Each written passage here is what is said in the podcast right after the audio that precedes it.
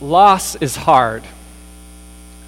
Loss is, is never easy. No matter what kind of loss it is, it's always difficult. Uh, whether it's the loss of a loved one, a spouse, a parent, a child, a friend, it's of course not easy, or whether it's the loss of a pet or a home in a move, or uh, even something as inconsequential as the loss of your favorite comfortable old sweater to Goodwill. Loss is never easy. Uh, I know this is true for me. Uh, I do not like clutter. I don't like a lot of extra stuff lying around. I like things to be pretty clean and simple. And so, what I try to do, I don't always do it, but what I try to do is every few months or so, I go through the office here at church or my closets back at home, and I try to find the things that I'm not using or haven't used that I can give away and lose to, to Goodwill or, or the trash. So, I'll go through uh, my office and, and I'll look at my bookshelf and I'll, I'll pull a book off the shelf that I've never read and I know I never will, but I had to buy it for some class way back when. And I'll look at that book and, and think about losing it to Goodwill. Uh, but then as I look at the book, I'll think, oh, I remember what class I had to buy this for. And then I'll think about the professor who taught the class. And, and then I'll think about all my friends who were in that class with me. And suddenly, this book that I've never read and have no plans of ever reading, uh, it becomes overwhelming to think about losing it. Uh, I, I think about this when I go through my closet, too. I'll pull out a shirt out of the closet that I haven't worn in 10 plus years and have no intention of ever wearing again. And I pull out that shirt, and all the memories flood my mind of where I wore it and, and who I was with. And then the loss of losing that shirt uh, becomes paralyzing, and back in the closet it goes. A loss is not easy. It's good for us. It's necessary sometimes, like when your spouse tells you to lose that ratty old sweater, but it's almost never easy. Uh, to be honest, loss is one of the hardest things uh, that I have to do as a pastor, confronting and dealing with loss. I, I wish it was easy. I wish it just came naturally to me, uh, but maybe it doesn't for anyone. I wish it was one of those parts of the calling that you could just skip over and just talk about the things that feel good and put smiles on people's faces.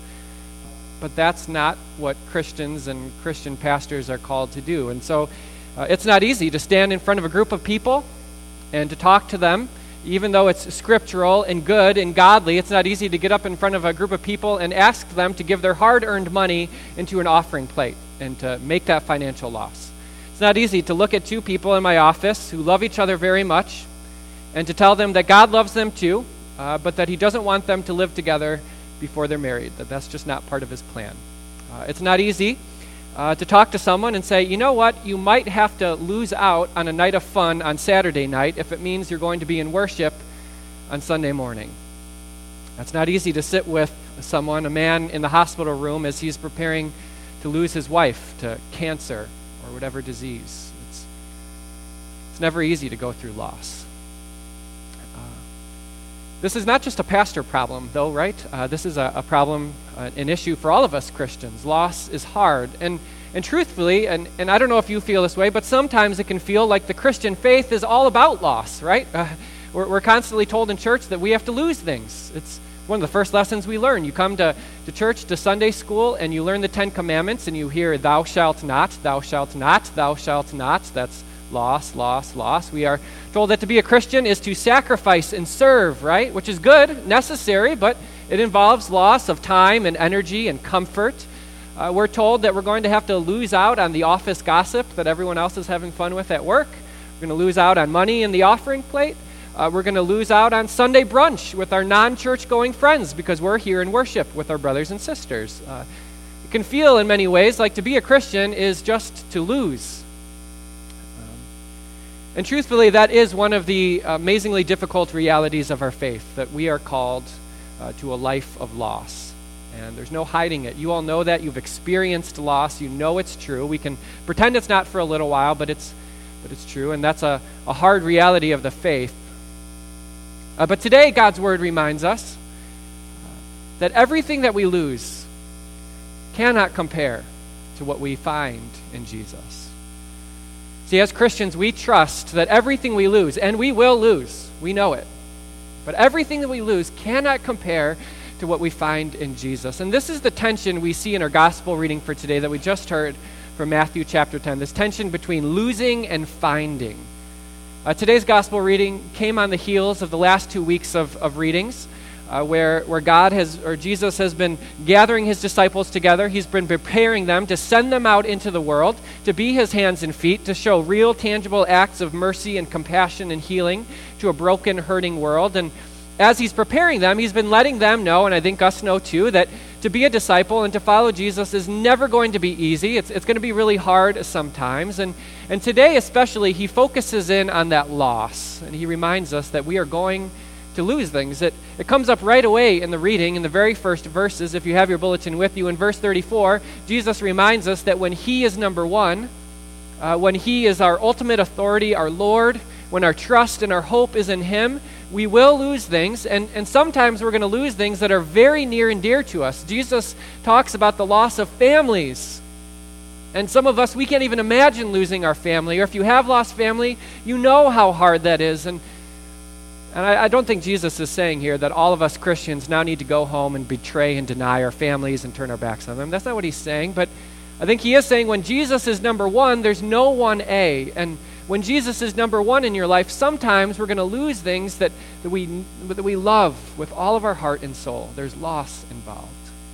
He says that we're going to have to take up our crosses and follow him. That's going to cost us some loss. It, cost Jesus the loss of his very own life, right? So we maybe shouldn't expect to get away without losing anything either. And then he goes on and he says something very important. He says, Whoever finds his life will lose it, but the one who, who loses his life for my sake will find it.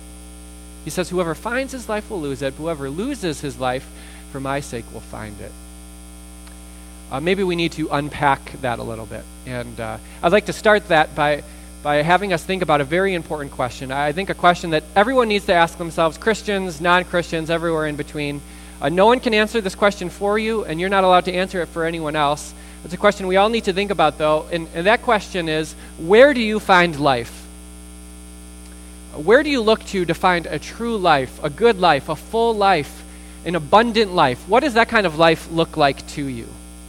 Another way of thinking about this might be to, to picture for yourself when when you picture or think about someone who is living the life, you know, someone who's got it made, someone who is successful, someone who is living a full and good and abundant life, what do you picture that life looking like? Do you, do you picture it uh, being a life of money?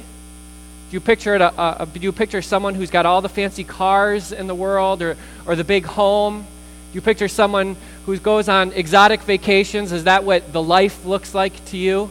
Do you picture someone who eats out at only the best and fanciest restaurants and, and posts the pictures online afterwards? Uh, do you picture someone who's won all the awards and who has all the accolades, the fancy titles and the letters before their names and, and, and the, the awards on the wall to, to prove it? Uh, do you picture someone with titles and degrees, someone who is physically beautiful? When you think about someone who's living the life, who's really got it made, uh, what do you picture? Because I think what Jesus is telling us today is that you can lose all of this, or for some of us, you can never even have it to begin with, and you can still find life. And so, is this what we picture when we picture a good life, a true life, an abundant life, or do we picture Jesus? Because today Jesus is telling us that the true life is only found in Him and take everything else away and we can still have life. That's what Jesus means when He says, The one who finds his life will lose it, but the one who loses his life for my sake will find it. He's saying that everything we need is only found in Him. Uh, the, the things we desperately need, grace and forgiveness, are found in Jesus. He is the only one who can cleanse up the messes that we've made for ourselves. Only Jesus can fill the longings of our hearts for love and acceptance. Only Jesus can give us a joy and a peace that will outlast anything else in this world. And so, whether you have a lot or you don't, you have more than you need in Jesus. Now, this is not to say that all of these things are bad, right? I don't think Jesus tells us that. Money is not inherently bad, cars and homes, so don't go home and like sell your house and put it on the market and give away all your money. Uh, that's not what Jesus is saying. But I, I, think what he is saying is, is if we try to wring or squeeze out of these things a life that they were never meant to give us, we're going to come up dry every single time. But when we find our life in Jesus, we will have more than we could ever imagine. You see, as Christians, I think over time, the longer that we trust in Jesus and look in Him and find our life in Him, we'll begin to ask ourselves a whole new set of questions the longer that we find our life in Christ, we'll begin to ask ourselves, what can I lose? You know, what can I lose for the sake of Jesus? What can I give away? What sacrifice can I make for the sake of Christ? Because I have everything I need, and even more, because my treasure is Jesus, what can I begin to lose? A lot of us have spent lifetimes collecting things, right? Cars, homes, money, accolades, positive opinions from other people. But to be a Christian is to say, how can I give all that up? What can I lose for the sake of Christ? We're not asking ourselves, okay, what's the minimum I need to put in the offering plate this weekend so that God's happy with me? Uh, Pastor, is that 2% or 5% or 10%? No, as Christians, we're asking, how much more can I lose? How much more can I give? I gave this much last week, but, but this week, because my treasure is in Christ and He's given me everything I need and even more, how much more can I give? How can I lose out on a Saturday afternoon or a Sunday morning or a, or a Tuesday evening so that I can come to worship or, or serve my neighbor or better my community or neighborhood? How can I lose and give of my time and my energy? What sacrifices can I make? And then when, when all the other losses come upon us, when we lose friends or respect because we're willing to stand up for our faith and, and talk about Jesus, we'll have this overwhelming confidence that Jesus is my friend. He's my Lord, and, and He's not going anywhere. Now, this is not to say um, that losing will be easy, right? I don't think it ever comes naturally to us. By the power of the Holy Spirit, it becomes easier, I think, but I still don't think that making sacrifices and losses is ever just naturally easy for us. A couple weeks ago, I, I, ran into this woman, uh, this elderly woman who I had known, and uh, just kind of randomly ran into her. And uh, as we were kind of talking and catching up, it was it was great to see her. And I noticed right away, though, that her her husband wasn't with her. And and so I asked her, I said, How's your husband doing? Uh, where's he at today? And it was one of those moments where, as soon as the words left my mouth, I could see it on her face. She had lost her husband. he was no longer with us. And it was obvious right away. She began to cry because loss is hard. It's never easy and it's real. And I kind of stuttered through some words, trying my best uh, to give my condolences, but I was having trouble finding the words because loss is hard. And it's never easy. And, and as we began to talk, the, the woman said to me something that really stuck out to me. She said, Yeah, I lost my husband. Uh, but Jesus did not. She said, I lost my husband. That loss was real for her. It was tangible and, and it hurt, and it certainly wasn't easy. But she said, But Jesus didn't lose him.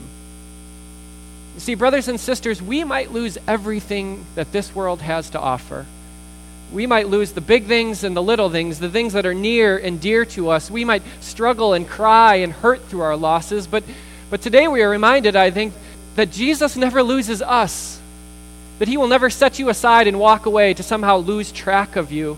No, you are God's child. He holds you in his strong and loving arms. You are his beautiful son or daughter. And no matter what in this life is taken from you, no matter what you might never have, you have Jesus. He has found you. You are His. See, as Christians, we trust that everything we lose, we will lose, but everything we lose cannot compare to the life that we find in Christ. In His name.